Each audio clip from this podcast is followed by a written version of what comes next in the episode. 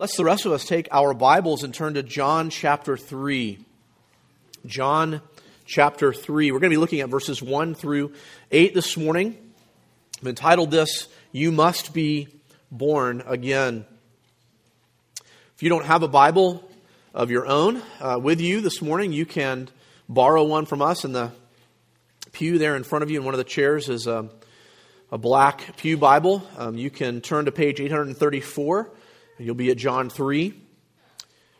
If you don't own your own Bible, you can take that one with you as a gift from us. We want you to have God's Word in your hands, and so please receive that as a gift from us if you do not own your own Bible. John chapter 3, verses 1 through 8. Last week we began to look at the conversation between Jesus and Nicodemus, but we did so from the perspective of verse 2, uh, chapter 2 and verse 23 and forward in the previous chapter really helps set the context for us. So, uh, if you're new to us this morning, we are in an exposition of the Gospel of John, and so we're working our way through that book, and we find ourselves in John chapter 3 this morning.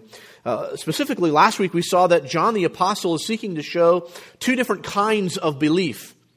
One is a belief that is focused on the signs that Jesus was doing, and the other on what the signs were pointing to, which is the person and the work of the Lord Jesus Christ. And precisely on that last point, that he is the Messiah. I wanted to show you first how Jesus challenged Nicodemus about his belief, and then circle back around uh, to the beginning of the conversation again today and see the crucial concern of Jesus with Nicodemus. If you're able to, would you please stand with me?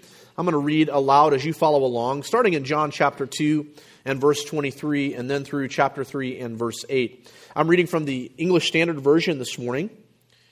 Under the inspiration of the Holy Spirit, the Apostle John writes Now, when he, that is Jesus, was in Jerusalem at the Passover feast, many believed in his name when they saw the signs that he was doing.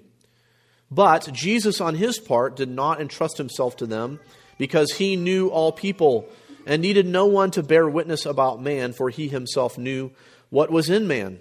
Now there was a man of the Pharisees named Nicodemus, a ruler of the Jews. This man came to Jesus by night and said to him, Rabbi, we know that you are a teacher come from God, for no one can do these signs that you do unless God is with him. Jesus answered him, Truly, truly, I say to you, unless one is born again or born from above, he cannot see the kingdom of God. Nicodemus said to him, How can a man be born when he is old? Can he enter a second time into his mother's womb and be born? Jesus answered, Truly, truly, I say to you, unless one is born of water and the Spirit, he cannot enter the kingdom of God. That which is born of the flesh is flesh, and that which is born of the Spirit is spirit. Do not marvel that I said to you, You must be born again. The wind blows where it wishes and you hear its sound, but you do not know where it comes from or where it goes. So it is with everyone who is born of the Spirit.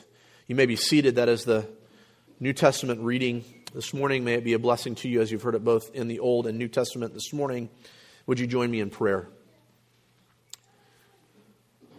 Lord, we come to you once again this morning knowing that we are fully dependent upon you. Lord, for our lives, for uh, every aspect of our life, including right now as we study your word. And we know, for those of us who are in Christ, that we are indwelt by your Holy Spirit, who, in the original autographs, inspired these words that we're going to study today. And we know that we have reliable translations of those words to study from. And so we ask that you would, by your same Spirit, now give us insight into these things, illuminate our eyes and our minds and Lord, we pray that most of all, if we are in Christ, we would uh, take action, that we would trust and obey this morning and throughout this coming week. And for those who do not know you, Lord, that they would hear this morning that they must be born again. Would you do that work, Lord? We trust you by your sovereignty to do what you are going to do. We pray this in Jesus' name. Amen. Psalm 115, verses 2 and 3 states, Why should the nations say, Where is their God?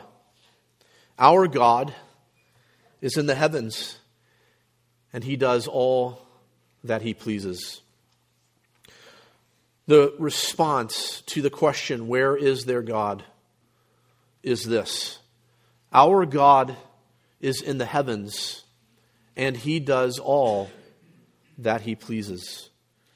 This is preceded by the statement that the psalmist does not want the people of God to receive glory, but that he, the Lord, specifically, that his name would receive the glory for the, sta- for the sake of his steadfast love and faithfulness. We should not and cannot pit God's sovereignty against his steadfast love and faithfulness. That is what the psalmist is expressing here.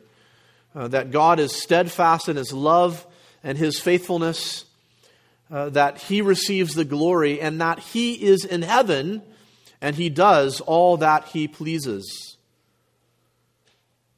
We cannot see these as any less than that which glorifies who he is. This truth surrounds the conversation of Jesus and Nicodemus. Jesus himself, being God, the eternal Son of God, points to the glory of the triune God as he speaks to Nicodemus concerning Nicodemus's inquiry of him. And we will see this in part as we study this passage together today. If you're looking for points of application, we need to admit at the forefront of this is an indication of a question that Jesus asked throughout his earthly ministry, which is this What must I do to inherit the kingdom of God? That question is asked uh, throughout uh, John's gospel account of Jesus' life. What must I do to inherit the kingdom of God? As we shall see, it is that one be miraculously reborn. That is, one who is born from above, or one who is born of God using John's own language. We also see that one who has trusted in Christ, who has been regenerated by the Spirit, is one who is continuing to fully trust in the Lord as they live out the rest of their life in conformity to Him and to His will. And we will see how this is used in the language of that same idea, this idea of kingdom. As Jesus says, we are either seeing or inheriting the kingdom of God in this passage. Here is the main point this morning. You'll see this written on the back of your worship folder. One must be born of God in order to see his kingdom. You could say, see or inherit as well. One must be born of God in order to see his kingdom. I want us to see this morning two synonymous truths concerning those who will see the kingdom of God. Two synonymous truths concerning those who will see the kingdom of God. Uh, Jesus uh, makes one expression and then he clarifies with a second expression that we'll see together this morning. The first is this Whoever would like to see the kingdom of God or inherit the kingdom of God must be born again. They must be born again. Again, we looked at some of these uh, truths last week, but we need to look at them again as we continue into the interaction with Jesus and Nicodemus. Recall the previous verses to this that we just read together. Uh, Jesus was doing signs and people were believing in his name. And uh, John the Apostle uses an interesting play on words uh, concerning this believing in his name because that's what he says is necessary in John chapter 1 that they must believe in his name. And those who believe in his name, they receive the title children of God. We just sang about that, didn't we? What a wonderful truth for those who are in Christ. But, but John, in using this play on words about this, uh, then illustrates the second kind of belief that is not true belief. It is, it is false or dubious belief because they were simply believing in the signs. And Jesus, on his part, it says, does not entrust himself to these ones who were believing because he knew what was in their hearts. He knew that their hearts were not truly believing. And what we come to discover today in John chapter 3 is that the heart cannot believe unless God does something to the heart unless God regenerates the heart. This is throughout all of the scripture. Belief or faith is a fruit of regeneration. Belief or faith is a fruit of regeneration. Uh, Paul tells us in 1 Corinthians that uh, the, the, the uh, mind that is unconverted cannot understand the things of God. We need God to come in and move in our hearts in order for us to understand and believe the good news. This, indeed, this idea of two kinds of belief is a controlling truth for several of the upcoming narratives. Um, we'll see a contrast and comparison of Nicodemus and the woman at the well. And then the, the nobleman who comes to Jesus. And then eventually, those people who come to Jesus after he has miraculously fed uh, thousands of people who are only there because they believe in the signs and not in who he truly says he is. And, we'll see that in coming weeks. But, but this uh, gives us a lens through which to see these verses that we're studying together this morning as well. As we mentioned last week, Nicodemus comes to Jesus at night, likely to shield himself from the onlooking eyes of the people. As a Jewish leader, the people may have seen this as an affirmation of Jesus, and possibly to keep himself from the ridicule of his fellow Pharisees, who we will see over time uh, in the Gospel of John continue to try to trip Jesus up. And so it wouldn't have been strange for Nicodemus to ask a question of Jesus. We see that often, but the intention of the heart, almost always in those instances, are the intention to trip him up. It's interesting that Nicodemus acknowledges Jesus as a teacher, the term rabbi there, or teacher.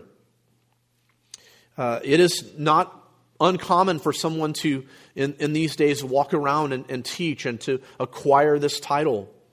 It, it, would be interesting for someone like Nicodemus to use this title of Jesus, uh, of Jesus because um, what had the Pharisees asked previously? Uh, give us a sign to show you have authority. And he tells them about his resurrection. He uses metaphorical language about the temple uh, tearing the temple down and it being rebuilt in three days. Thus, obviously, uh, or maybe not so obviously to them, but to us, uh, relocating that temple location to himself.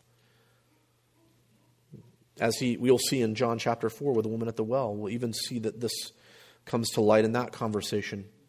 But he is a teacher. And, and, and Nicodemus recognizes him as a teacher, but also as a teacher who comes from God says, No one can do these things that you do unless he is from God, unless God is with him. But we discussed last week that Nicodemus' acknowledgement falls short. And I do not think we should criticize him for this. Uh, here he is with Jesus. Yes, he may be doing so under the cover of night, but he is genuinely curious and is de- desiring to know more about who Jesus is. Unless Jesus has called us to be his disciples, had called us to be his disciples in that day and was directly telling us who he was, much of what Jesus did was veiled. He even purposely veiled things, like saying, you know, the temple, uh, if you tear it down, I will build it up three days later. And the truly curious, like Nicodemus, should not be criticized for wanting to find out more of who he is. How anyone responds is the issue uh, to these issues so Jesus gets to the heart of the matter, likely receiving what Nicodemus is intending to ask. Um, he knows the hearts of men. We've already seen that, right, in chapter 2. And so he is able to pierce through Nicodemus's question. Jesus responds by stating that for Nicodemus to see the kingdom of God, he must be born again, or another translation is born from above. As I mentioned last week, the way in which Nicodemus understands this is that one must re enter his mother's womb to be born again.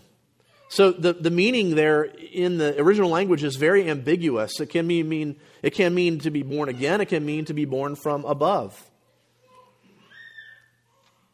Of course, from our perspective, we know this is not what Jesus means, and we must see his next statement as clarifying, but we must first see why this statement is so crucial that he says here. Look again at it with me. Jesus answered him, verse 3 Truly, truly, I say to you, unless one is born again, he cannot see the kingdom of God. Uh, first, just a, a, bit of information about this statement truly, truly. Uh, there is really no place in the scriptures or in the literature where we see someone begin a sentence with basically amen and amen. So be it. This is true. Uh, usually, rabbis in that day would end their statements with amen and amen. Jesus begins his statement with amen and amen. Again, this may be drawing back to this idea of the Pharisees saying, By what authority do you do these things? And when he says amen and amen at the beginning, he is setting forth an authority. Truly, truly, I say these things. And so he says to Nicodemus, who seems to be maybe beating around the bush a bit about this question that comes up so often in the Gospel of John How do I, how do I inherit the kingdom of God? Jesus says, Nicodemus, let me get to the heart of the matter. You cannot see the kingdom of God unless you are born of God. First, one thing we must ask is what is the Jewish expectation of the kingdom? As F.F. Uh, F. Bruce points out uh, in his commentary, this was seen to be an external and universal rule at the heart of Nicodemus' inquiry to Christ about the coming from God and God being with him, Jesus knew the ultimate question would be concerning God's kingdom. The Jewish leaders had an expectation that the Messiah would come and overthrow the Roman government, and that the Messiah would physically rule on the earth, and that Israel and the nations would bow down to him. This is, of course, uh, the ultimate reality of the rule of God. Every knee will bow and every tongue will confess that Jesus is Lord to the glory of God the Father. But in what way would this occur? And when Jesus says to Nicodemus, You cannot see the kingdom of God unless you are born again, what does he mean when he says the kingdom of God? Well, it becomes clear in our study of the scriptures that what Nicodemus is thinking and what Jesus is intending, and really what God has intended from the beginning, if uh, Jesus is going to challenge him, like, haven't you read your Bible, Nicodemus? that this is far more than just the physical kingdom. How would this occur? It was not the path thought by the Jewish leaders of Jesus' day, though their expectation of the end of all things was not necessarily off base. The means by which this would occur was not correct in their thinking. What Jesus is unveiling here is that the kingdom is inaugurated in the hearts of men. This is no less than what Jeremiah and Ezekiel have prophesied, even as we heard in our Old Testament reading this morning. He will give them new hearts. Uh, this is about a spiritual change.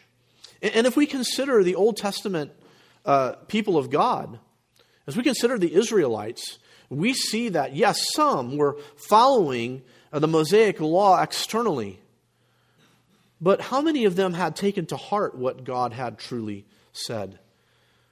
How many of them had truly believed and trusted in the good news of the coming Messiah? We begin to see that this is the challenge in the Old Testament to the people of God, is it not? We think about um, someplace like uh, the prophet of uh, Malachi speaking and saying, You do these external things, you conform to an external means, but your heart is not mine.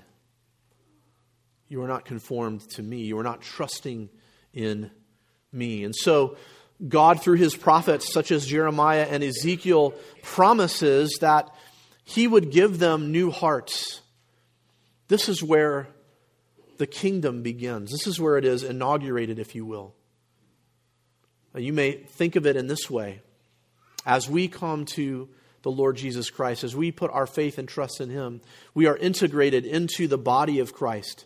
And we are called kingdom priests, are we not? We are those who are to proclaim the good news to all the nations. And we are those who are to care for, especially the local assembly, as we are a kingdom of priests.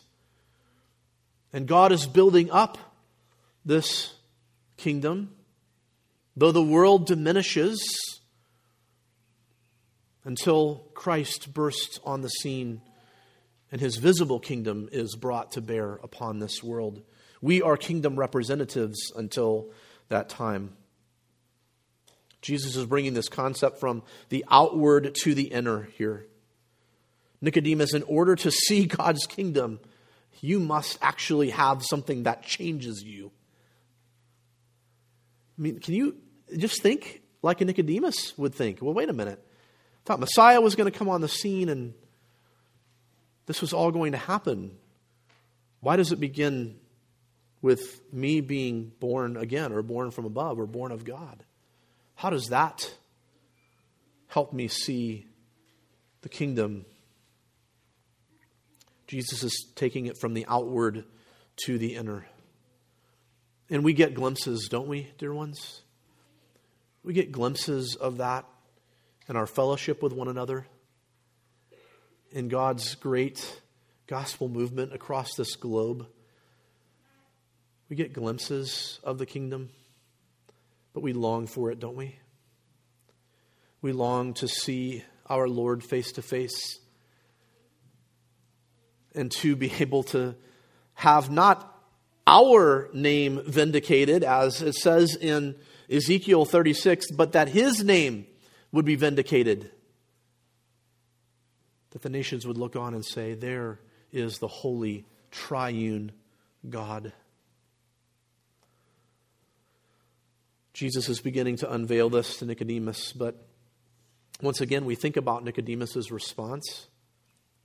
How can one enter into his mother's womb for a second time? And this is where Jesus brings clarity for Nicodemus, which is why we say our second point is synonymous. In it, Jesus brings clarity. Second point here they must be born of water and the Spirit. They must be born of water and the Spirit. Look at verse 5. Jesus answered, Truly, truly, I say to you, unless one is born of water and the Spirit, he cannot enter the kingdom of God. So we think about this response, we think about Nicodemus's first question to Jesus' first response. You must be born again in order to see the kingdom of God. Nicodemus thinks very earthly. How can I climb up into my mother's womb and be born again? Can one do that when they are so old? It's possible Nicodemus was an older man.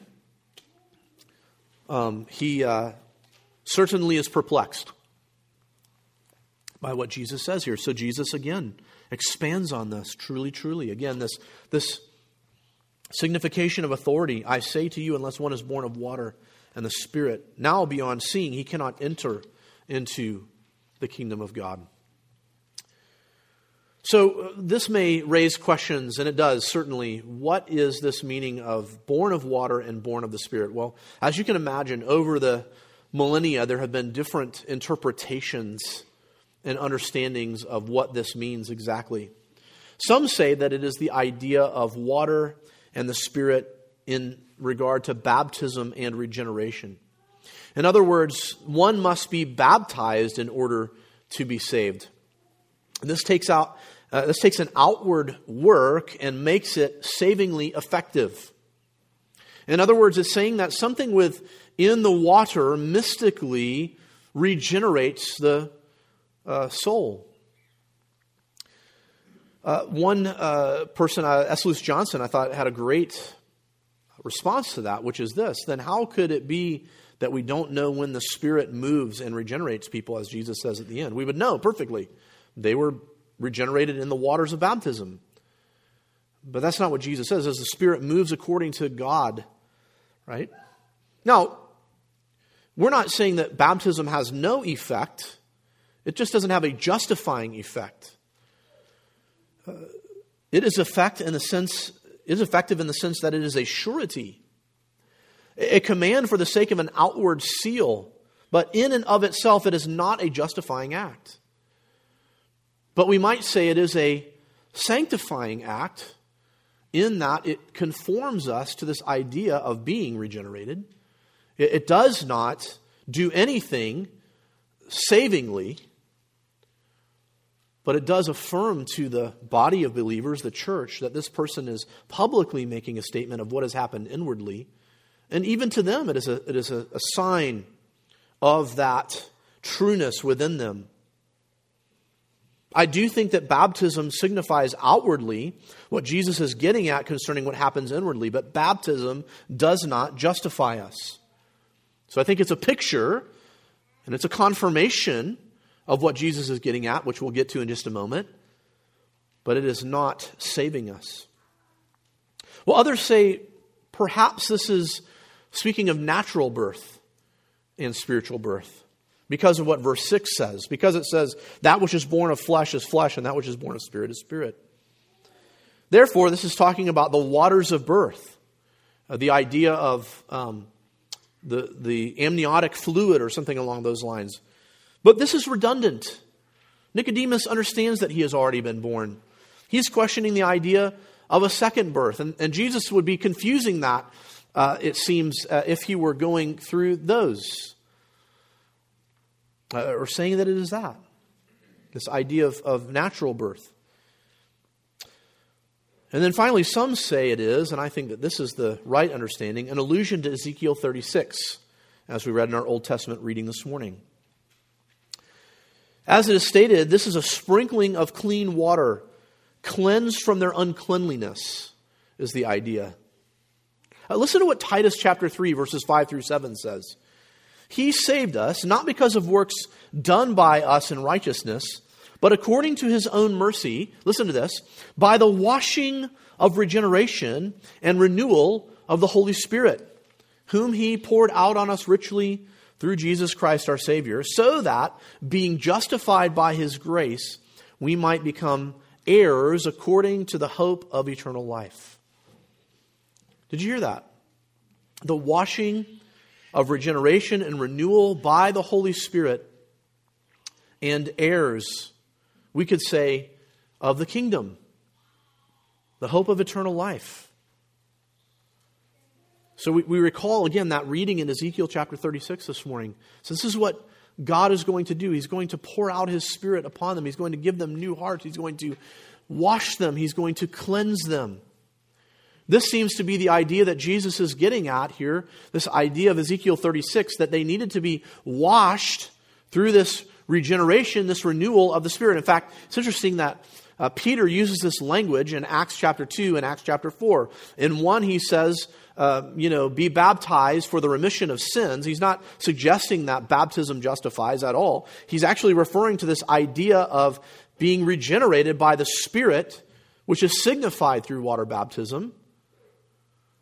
Because then in, later in Acts chapter 4, he mentions nothing about baptism, but he speaks of the renewal of the Spirit, the washing of the Spirit. Now, when we hear this terminology of washing from uncleanliness, what does that make us think of? It, it makes us think of sin. We must be cleansed because we are unclean. We are regardless of our ethnic or spiritual heritage, those who are sinners in need of a cleansing. And this is what Jesus is pointing out. He says, All right, Nicodemus, you're not getting this. This is not about being physically born again. This is about being made new.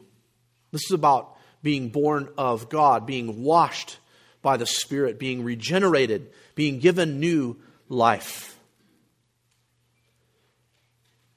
So Jesus is explaining this idea of second birth. That which is born of the flesh is of flesh, and that which is born of the spirit. Do, do not marvel that I said to you, You must be born again. There is this idea uh, that there are those who are born by the will of man. Right? There is this idea. We, in regard to natural birth, we are born by the will of man. But there are those who are born by the will of God. Turn back with me to John chapter 1. Anytime we're studying a book of the Bible, we look not only at the immediate context, we look at the context of the book, and we look at the larger context of the scripture because there's one divine author. But it's interesting what John says here as he opens this prologue in John chapter 1 and verse 12. But to all who did receive him, who believed in his name, he gave the right to become the children of God. Now, notice this. He, John takes this idea of children and then speaks about birth.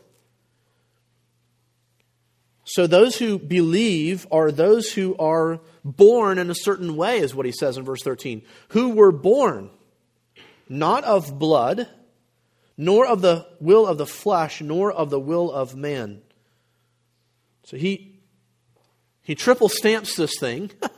he says, This isn't about physical birth. This is about being born of God.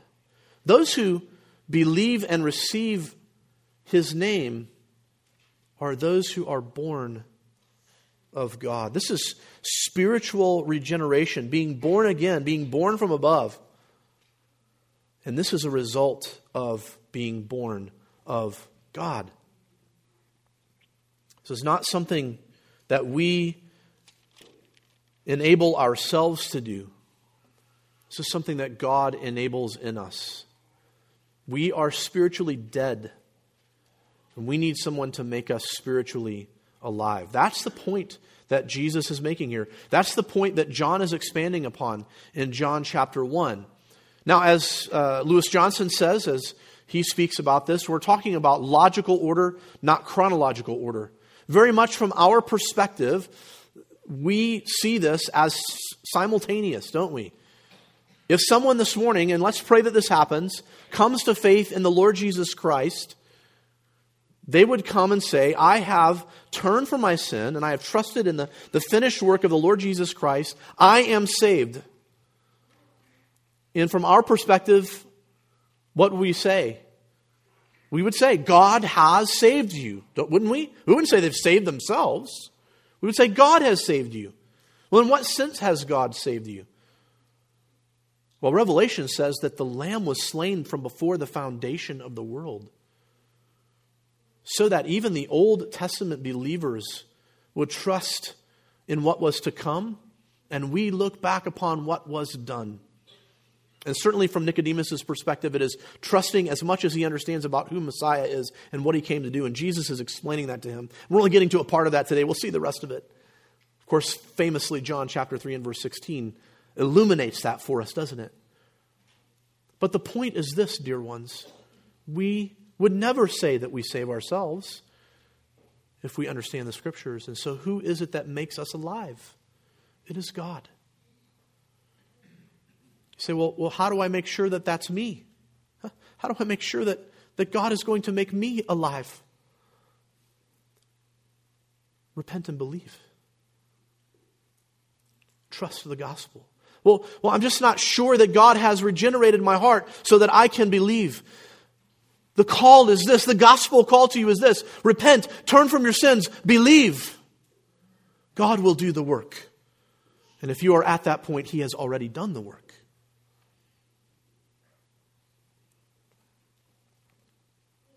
It is not by the will of man, it is by the will of God that they are born. Jesus then says to Nicodemus, back over to John chapter 3, do not marvel, verse 7, do not marvel that I said to you, you must be born again. The wind blows where it wishes, and you hear its sound, but you do not know where it comes from or where it goes. So it is with everyone who is born of the Spirit. Can I just pause for a moment? This is such a glorious truth. The work of salvation in you, dear believer, today is a Trinitarian work.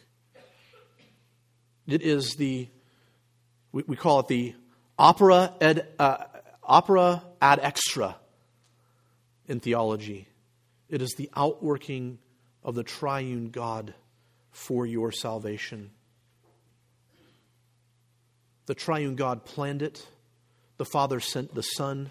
The Son obeyed the Father and the Spirit regenerates and indwells the believers. When I say you're born of God, when the scriptures say that more importantly, it is a triune salvation. You're born of God, you're born of the Spirit.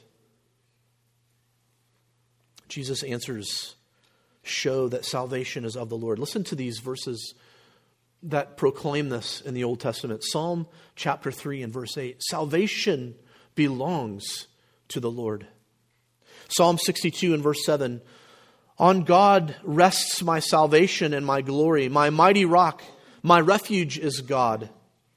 Isaiah chapter 43 and verse 11 I, I am the Lord Yahweh, and besides me there is no Savior. Isaiah 45 and verse 21 and there is no other God besides me, a righteous God and a Savior. There is none besides me. Hosea chapter 13 and verse 4 But I am the Lord your God from the land of Egypt. You know no God but me, and besides me there is no Savior.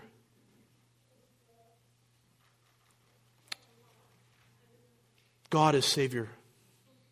Jesus is Savior. The Spirit is Savior. We can know no redemption, no reconciliation without God first moving in our hearts.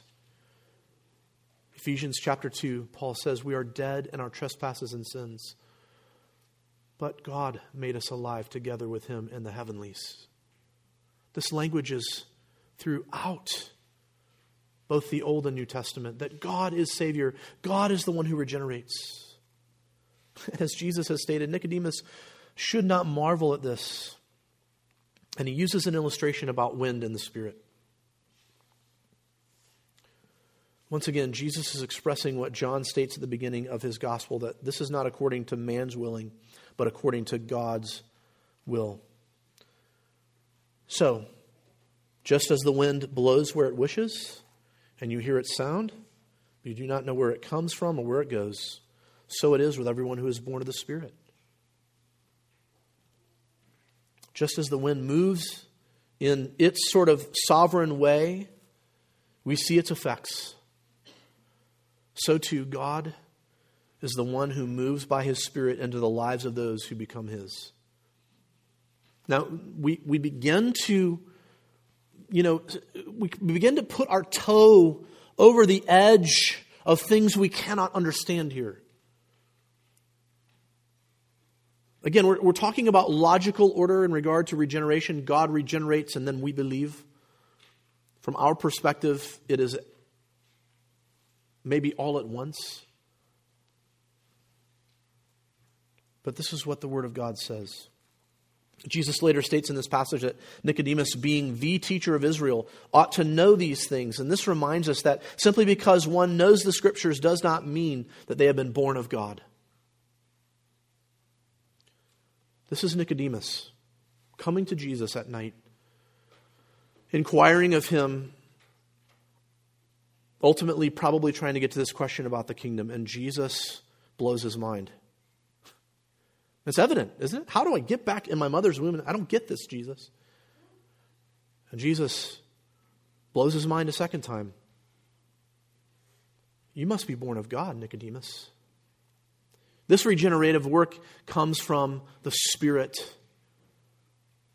And listen, He will cleanse you. He will cleanse you. So, my question to some of you this morning is Have you been born from above? Have you seen that you are unclean before a holy and righteous God, and that He must cleanse you and make you new? Again, I'll say it just simply. If you ask, How do I know that that is me? Turn from your sin, trust in Christ. We have the, the wonderful, beautiful advantage of being post resurrection and ascension. Nicodemus is looking forward to what Christ would do. We look about, uh, back upon what has already been done. Repent and believe the gospel. For those of us in Christ, let me ask us this Do we see ourselves as kingdom citizens? We are to be about our Father's business, proclaiming the good news, telling people they must be born again. You, you need to be cleansed from your sin. You need to trust the perfect Savior we're to be making disciples as a sort of all around idea of proclaiming the gospel and giving gospel encouragement to our brothers and sisters in Christ, pointing them to the truth that if they are in Christ, He is making them new, He is conforming them to the image of Christ. We are citizens in an inaugurated kingdom that is awaiting its fulfillment. What are we doing with the time that God has given us? As we await the coming kingdom. Unless one be born again, he cannot see the kingdom of God. If you are born again, you have been made a part of that kingdom, and we must live like it. Would you join me in prayer? Lord, what a joyful truth this morning. We must be born again.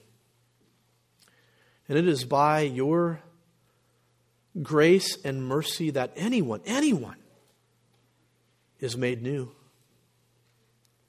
None of us come with any sort of righteousness of our own saying, uh, Here's 50%, Lord, I need your 50%. No, we come indebted to you because of our sin. You not only cancel our debt, you then give us your righteousness. What is this?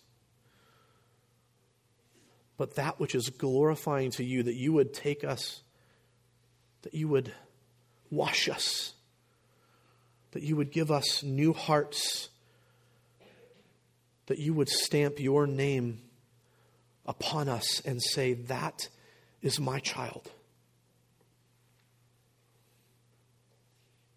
Lord, for those of us in Christ, may we live that out every day, especially as we consider our families and our loved ones here in this local assembly. What a joy to be able to serve one another as kingdom citizens.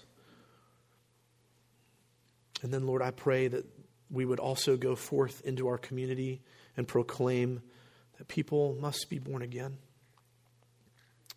And Lord, today I do pray that if there are those who do not know you, that today would be the day of salvation, of regeneration, of washing, of the Spirit coming into their life. Because they have turned from their sin and trusted in Christ's perfect life, his death, his resurrection. We know that he ascended and that he is coming again. Lord, would they be made new today? Would you take their stony heart and make it a heart of flesh? We pray. In Jesus' name, amen.